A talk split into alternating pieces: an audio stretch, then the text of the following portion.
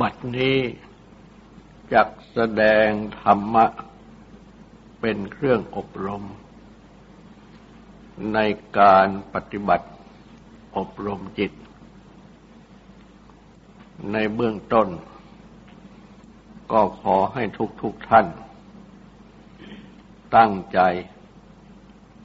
นอบน้อมนมัสการ พระภูมิพระภาค อรหันตสัมมาสัมพุทธเจ้าพระองค์นั้น ตั้งใจถึงพระองค์ พร้อมทั้งพระธรรม และประสงค์เป็นสรณะ ตั้งใจสำรวมกายวาจาใจให้เป็นศีลทำสมาธิในการฟัง เพื่อให้ได้ปัญญาในธรรม สวากขาโตภกวตาธรรมโม ธรรมะ อันพระภูมิพระภาคเจ้าตรัสดีแล้ว สันนิธิโก อันภูปฏิบัติ ผู้ได้บรรลุพึงเห็นเอง อากาลิโก ไม่ประกอบด้วยการเวลา เอหิปัสสิโก ควรเรียกให้มาดู โอปัญญิโก ควรน้อมเข้ามา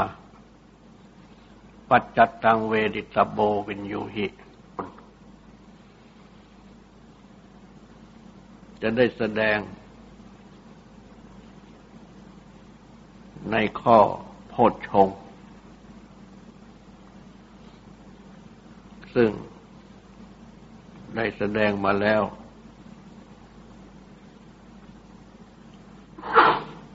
ในส่วนที่ประกอบด้วย พรหมวิหารธรรม ทั้งสี่ ในวันนี้จะได้นำกลับเข้ามา สู่แนว มหาสติปัฏฐาน โดยยกโพชฌงขึ้นเป็นหลักปฏิบัติ ในสติปัฏฐานทั้งสี่ ที่พระพุทธเจ้าตรัสไว้ ในมหาสติปัฏฐานสูตร และก็ถึงความเข้าใจในเบื้องต้นว่า ในพระสูตรใหญ่นี้ ได้ ทรงแสดงโพชงไว้ ในหมวดธรรมานุปัสสนาสติปัฏฐาน ตั้งสติ ตามดูธรรม อันเริ่มแต่ข้อนิวรณ์ต่อมาข้อขันห้า ข้ออายตนะหก จึงถึงข้อโพชฌงและต่อจากโพชฌงก็เข้าอริยสัจทั้งสี่ เป็นที่สุด สติสัมโพธชงองค์แห่งความรู้พร้อมคือสติ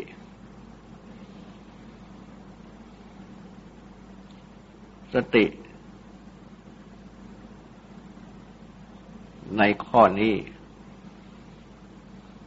พึงทำความสำคัญ ว่า คือสติเพื่อความรู้พร้อม อันเรียกว่าสัมโพธชงหรือโพธชงและเมื่อให้ประกอบด้วยสติปัฏฐานทั้งสี่ ก็คือสติ ที่ กำหนดดู กาย เวทนาจิต และธรรมะในจิตนั่นเอง เพราะฉะนั้น ทั้งสี่นี้จึงเป็นที่ตั้งของสติ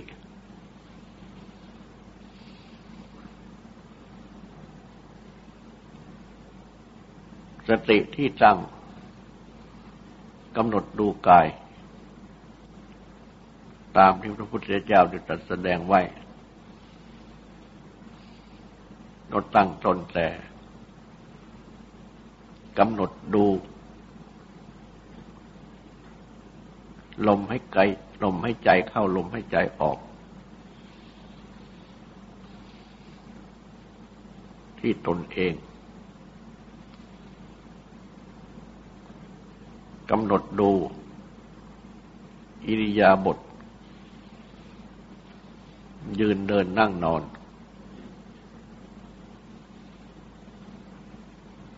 กำหนดดูทำความรู้ตัว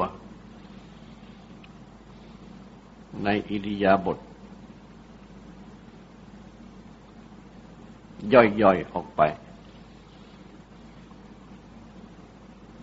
ก้าวไปข้างหน้าถอยข้างหลัง แลเหลียว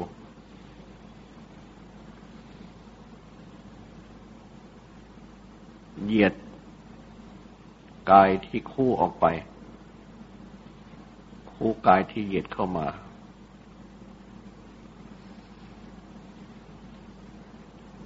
ทรงผ้าลุงห่มเราเป็นพิสุก็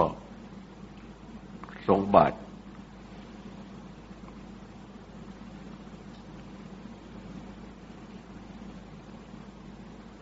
และ กินดื่มเคี้ยวลิ้ม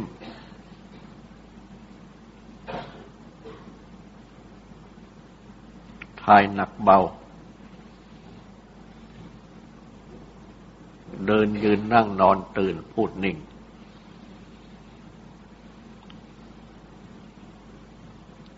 กำหนดดูอาการ ทั้งหลาย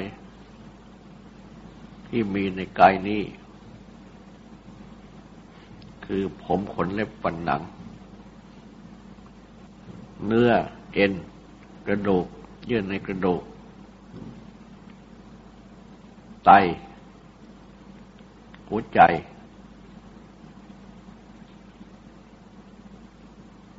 ตับพังผืด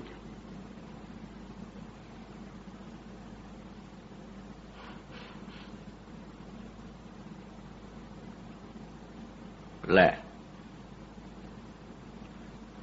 ปอด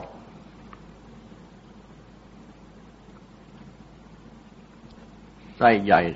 ไส้เล็ก สายหรือสายรัดไส้ อาหารใหม่อาหารเก่า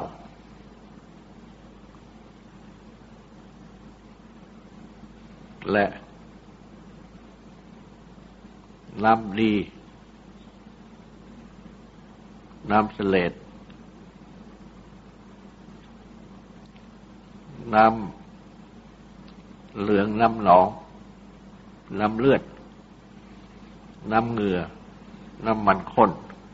น้ำตา น้ำมันเหลว น้ำลาย น้ำมูก ไขข้อมูด กำหนดดูธาตุทั้งสี่ในกายนี้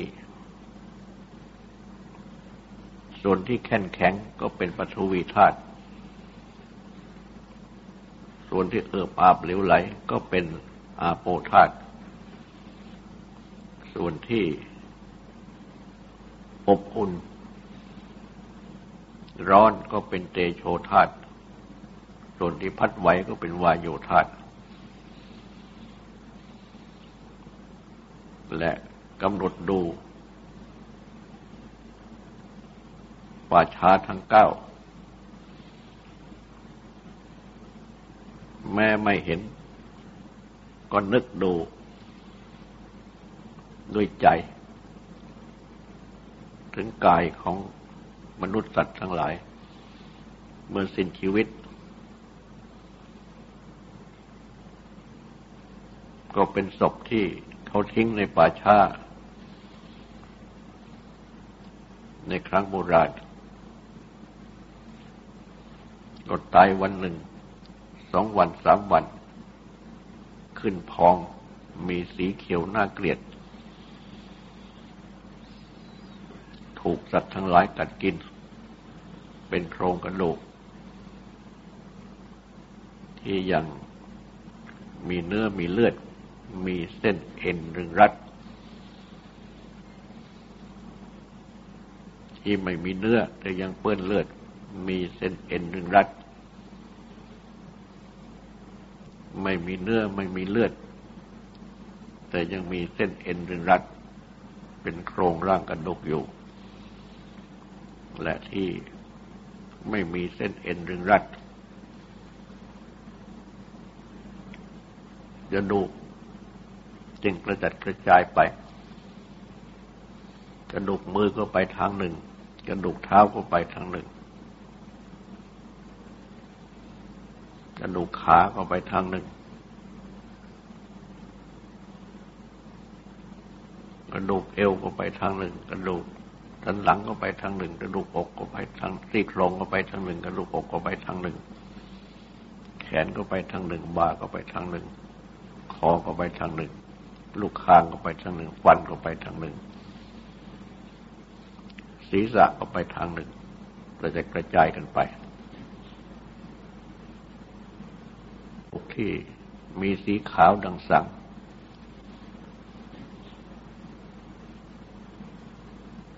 เป็นกระดูกที่ล่วงเลยเวลากว่าปีหนึ่ง ก็กระ จัดกระจายเป็นกองเล็กกองน้อยและในที่สุดก็เป็นกระดูกผุป่นไปหมด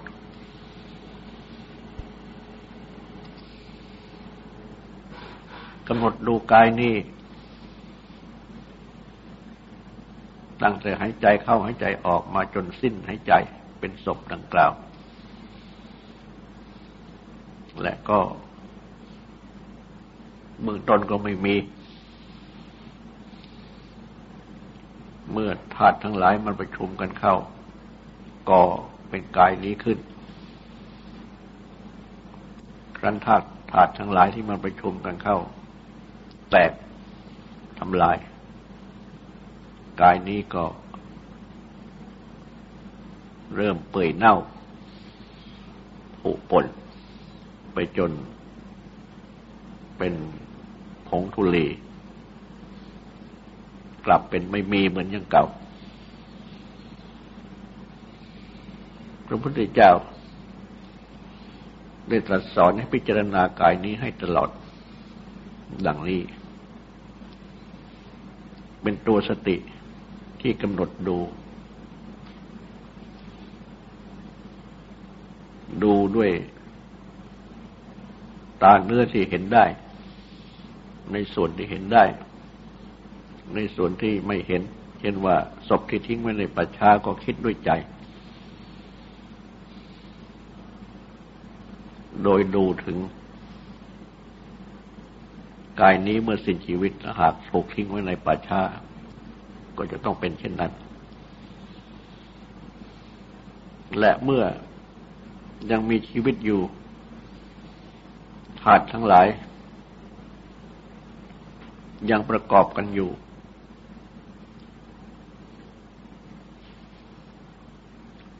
ก็เป็นกายที่มีอาการทั้งหลาย ปฏิบัติหน้าที่ ที่เรียกว่าอาการก็แปลว่า กระทำทำงาน เช่น ผมก็มียาวขึ้นได้ ขนก็ยังอยู่เป็นปกติ เล็บก็ยาวได้ ฟันก็ดำรงอยู่ หนังก็ยังดำรงอยู่ทำหน้าที่เป็นหนังอวัยวะภายใน เช่นหัวใจ ก็เต้น อยู่ตลอดเวลา คือต่างก็ทำงานตามหน้าที่ ของอาการทั้งปวง และเมื่อรวมกันเข้า เป็นกาย ก็มีอิริยาบถยืนเดินนั่งนอน และอิริยาบถทที่จำแนกย่อยออกไป และข้อสำคัญก็คือว่าหายใจเข้าหายใจออกอยู่ อาการหายใจเข้าหายใจออกนี้ เรียกว่าปานะหรือปราณ เป็นสัญลักษณ์ของความมีชีวิตที่ปรากฏ เพราะฉะนั้น จึงเอาลมหายใจนี้มาเป็นชื่อ ของสัตว์มีชีวิต ว่าปาโน คือปราณหมายถึงสัตว์มีชีวิต ก็หมายถึงว่าที่ยังให้ใจเข้าให้ใจออกอยู่นี้เอง ในคำปานาธิบัติทำสัตว์มีชีวิตให้ตกล่วงไป ก็คือทำสัตว์ที่หายใจนี่ ให้ตกล่วงไปลมปราณจึงเป็นที่กำหนดหมายอย่างสำคัญของชีวิตมาตั้งแต่โบราณกาล จนถึงเป็นคำแปลของคำว่าอัตตา หรืออัตมัน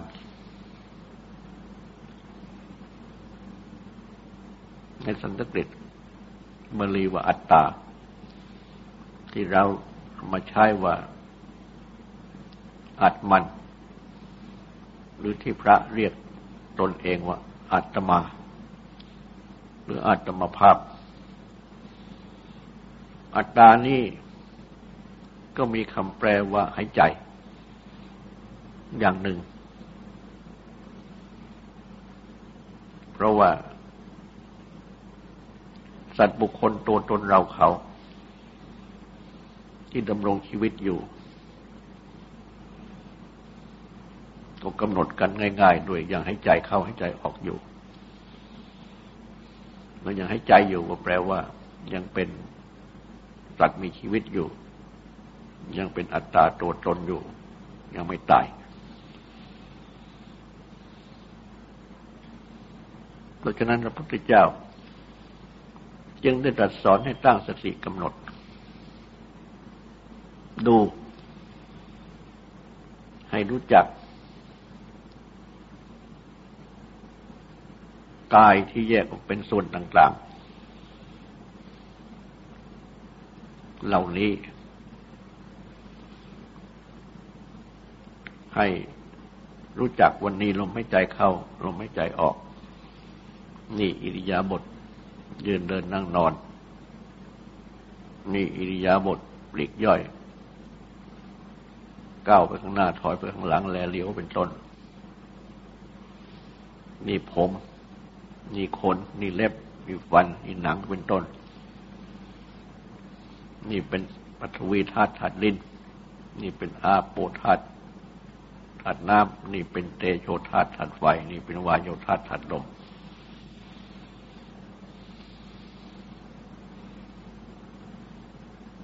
และก็ เมื่อแสดงโดยความสัมพันธ์กันต่อไป เมื่อกายนี้เอง ยังมีชีวิตอยู่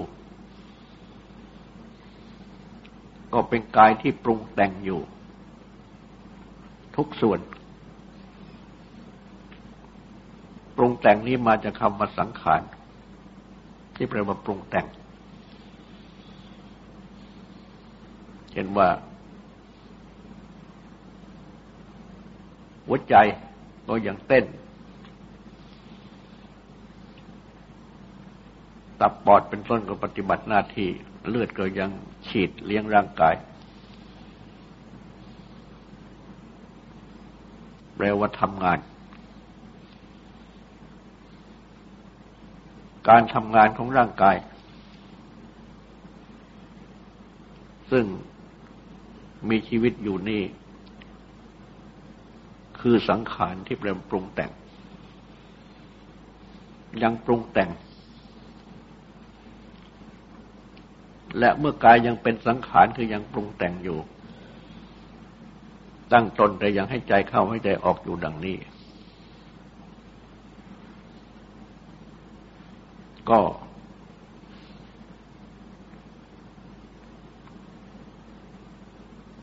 ทำให้เกิดเวทนา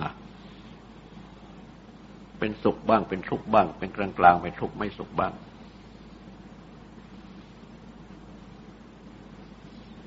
แต่ถ้าหากว่ากายนี้หยุดปรุงแต่ง คือเป็นศพ ส่วนทั้งหลายของร่างกายก็หยุดปฏิบัติหน้าที่ คือหยุดปรุงแต่ง หัวใจปอดเป็นต้นก็หยุดทำงานหายใจเข้าหายใจออกก็ดับหยุด หยุดปรุงแต่ง มื่อหยุดปรุงแต่งดังนี้ เวทนาก็หมดไป สุขทุกข์ หรือเป็นกลางกลางไม่ทุกข์ไม่สุข ก็หมดไป เหมือนดังศพเขาเอาเผาก็ไม่เจ็บ ไม่รู้สึก หนาวไม่รู้สึกร้อน เป็นต้น ไม่มีเวทนา แต่เมื่อร่างกายยังเป็นสังขารคือยังปรุงแต่งอยู่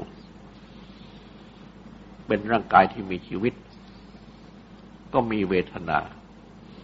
เป็นสุขบ้างเป็นทุกข์บ้างเป็นกลางกลางไม่ทุกข์ไม่สุขบ้าง และ เมื่อมีกายมีเวทนาดังนี้ ก็ยังเป็น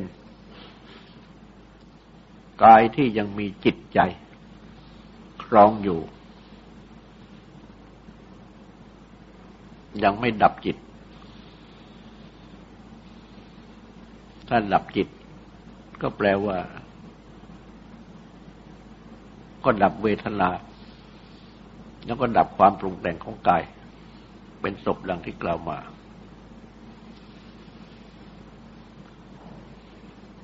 และจิตนี้เอง ก็เป็นสิ่งที่คู่กันอยู่กับกาย ดังที่เรียกว่ากายจิต ทุกคนก็มีกายมีจิต ซึ่งพระพุทธเจ้าได้ตรัส แยกออกไปอีกในที่อื่นเป็นธาตุหก ว่าบุรุษบุคคลนี้มีธาตุหก คือธาตุดินธาตุน้ำธาตุไฟธาตุลมธาตุอากาศคือช่องว่างเป็นห้า กับวิญญาณธาตุธาตุรู้เป็นที่หกธาตุรู้นี่เองคือจิต หรือเราแปลกันเป็นภาษาไทยว่าใจ หรือเรียกโคกว่าจิตใจ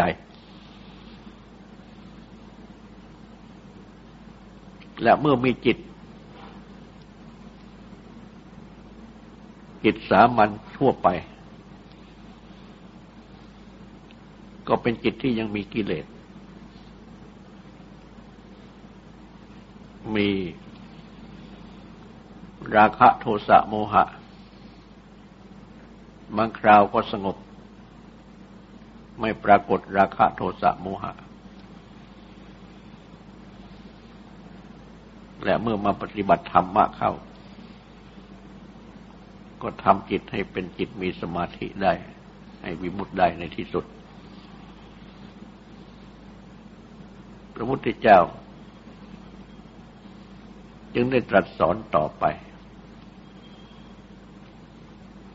ให้กำหนดดู ธรรมะในจิต เมื่อจิตมีราคะโทสะโมหะ ตัวราคะโทสะโมหะนั่นแหละเป็นอกุศลธรรมในจิต แต่สมาธิก็ดีสติก็ดี วิมุตติก็ดี ก็เป็นกุศลธรรมในจิต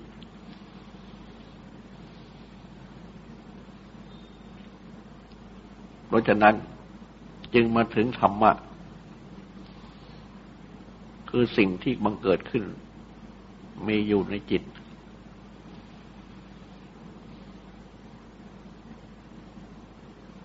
ก็เลยกับเจตสิกใน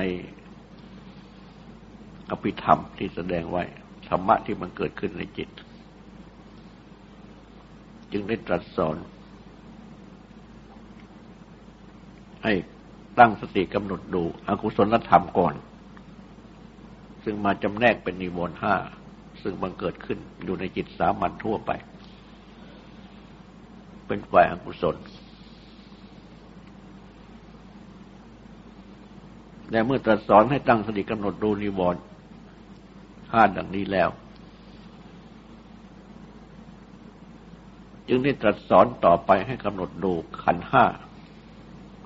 ขันเป็นที่ยึดถือทั้งห้า ก็เพราะว่าอกุศลมันส่วนนิวรณ์นี่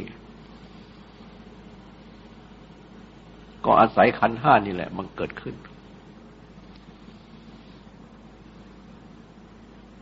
หรือว่าอาศัยกายเวทนาจิตนั่นนี่แหละ มันเกิดขึ้น ที่ตัดมาแล้ว คือกายเวทนาจิต แต่มาถึงตอนนี้ ได้ทรงจำแนกใหม่ จากสามข้อกายเวทนาจิตนี้เป็นห้าข้อ โดยเป็นรูปเป็นเวทนา เป็นสัญญาเป็นสังขารเป็นวิญญาณ โดยที่ ทรงเรียก กายในข้อหนึ่งของทิปฐาน มาเป็นรูป เวทนา ก็คงเรียกชื่อ เป็นเวทนาเหมือนอย่างเดิม มาถึงจิต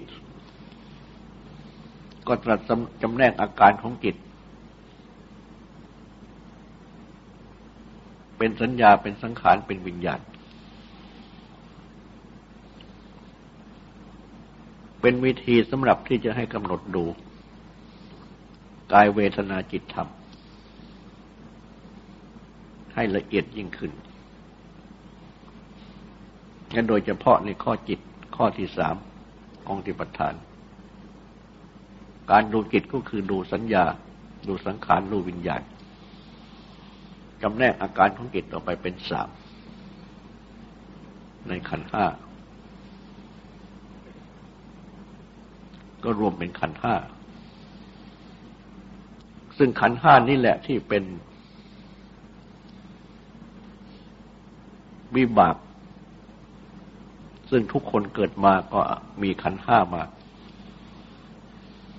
เริ่มตั้งแต่ถือกำเนิด มาจนถึงปัจจุบัน เป็นแต่เพียงว่าได้มีความเติบใหญ่สมบูรณ์ขึ้น จากทีแรกที่เริ่มก่อตัว เป็นขันห้าที่บริบูรณ์ เป็นรูปเป็นเวทนา เป็นสัญญาเป็นสังขาร เป็นวิญญาณอย่างเต็มที่ ดังที่ทุกคนมีอยู่ เป็นตัววิบากและ ตัววิบากนี้เองที่ตรัสว่า เป็นอัพยากตาธรรมะ คือธรรมะที่เป็นอัพยากฤิไม่ยืนยันว่าเป็นกุศลหรือเป็นอกุศลคือเป็นกลางกลาง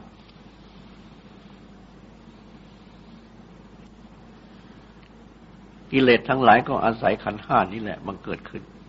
คือเกิดขึ้นที่ขันห้าดับไปก็ดับไปที่ขันห้ากุศลธรรมทั้งหลายก็เช่นเดียวกัน เกิดขึ้นที่ขันห้าดับไปที่ขันห้าเป็นคราวๆไป เป็นต้นว่า เมื่อกามฉันมันเกิดขึ้น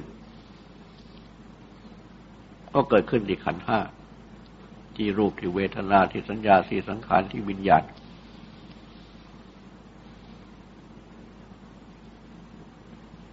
และเมื่อดับไปก็ดับไปที่ขันห้า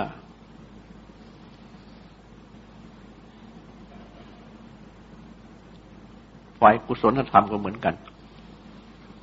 การที่จะปฏิบัติธรรมะ เช่นว่าทำสติทำสมาธิก็อาศัยขันห้านี่แหละทำขึ้น สติก็เกิดขึ้นดับไปที่ขันห้าฉะนั้นก็ต้องเข้าใจว่า ทั้งกุศลทั้งอกุศล เกิดดับทั้งนั้น ยกตัวอย่างเช่นว่า การมาฉันมันเกิดขึ้นดังกล่าว ก็มาทำสติปัฏฐาน เจริญ สติที่ไปในกาย พิจารณาให้เห็นว่า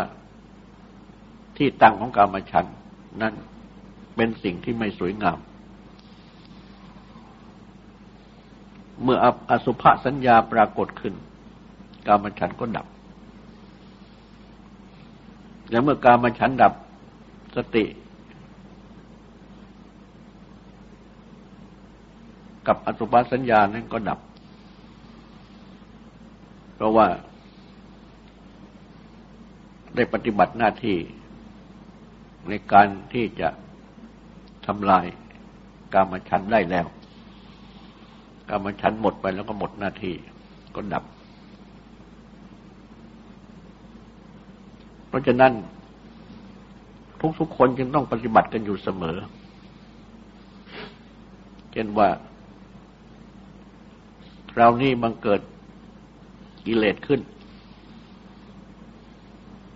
เจริญกรรมฐานดับกิเลสได้ กรรมฐานที่เกิดขึ้นดับกิเลสนั้น ก็ดับไปด้วยเหมือนกันกับกิเลส เพราะฉะนั้น จึงต้องทำกันใหม่ ต้องทำกันใหม่อยู่เรื่อยไป ทุกคราวที่กิเลสมันเกิดขึ้น ถ้าหากว่ากรรมฐานที่ทำได้นั้น ตั้งอยู่ไม่ดับไป ก็ไม่ต้องปฏิบัติกันใหม่ การปฏิบัติธรรมะก็เป็นดังนี้ ในเบื้องต้นต้องเป็นดังนี้ จนกว่าจะเป็นมรรคผลนิพพานซึ่งเป็นอริยมรรคอริยผลนิพพาน ดับกิเลสเด็ดขาดมรรคผลนิพพานมรรคผลนั้นก็ดับนิพพานตั้งอยู่ ก็นับมรรคผลนั้นมีหน้าที่ดับกิเลสกิเลสดับมรรคผลก็ดับแต่นิพพานตั้งอยู่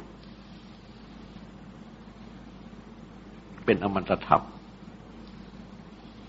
เหล่านี้ก็อาศัยขันห้าทั้งนั้น กิเลสเกิดก็อาศัยขันห้า ดับก็อาศัยขันห้า ดับที่ขันห้าฝ่ายธรรมปฏิบัติก็เหมือนกัน ก็เกิดดับที่ขันห้า ขันห้าจึงเป็นแหล่งสำคัญ อันเป็นที่เกิดดับของทั้งกิเลสและของทั้งของของกุศลธรรมทั้งหลายพระพุทธเจ้าจึงได้ทรงวางขันห้าไว้ตรงนี้ อันเป็นต้นทางที่จะ ปฏิบัติเพื่อสัมโพธชงคือความรู้พร้อมต่อไป จึงได้ตรัสแสดง อาจตนะกับสัญญน์ซึ่งสืบต่อไปจนถึงอริยสัจเพราะฉะนั้นในวันนี้ก็เป็นการแสดงสติปัฏฐาน โดยอาศัยหลักสติสัมโพธชงคือว่าเมื่อปฏิบัติมาถึงสัมโพธชงนี้ก็เป็นการทำสติเพื่อความรู้พร้อม และการปฏิบัติทำสตินั้น ก็ทำสติคือความกำหนดดูในสติปัฏฐานนั่นแหละ มาโดยลำดับ ตามที่พระพุทธเจ้าตรัสสอน มันจนถึงขันห้าดังที่กล่าว แล้วก็จะก้าวขึ้นไปสู่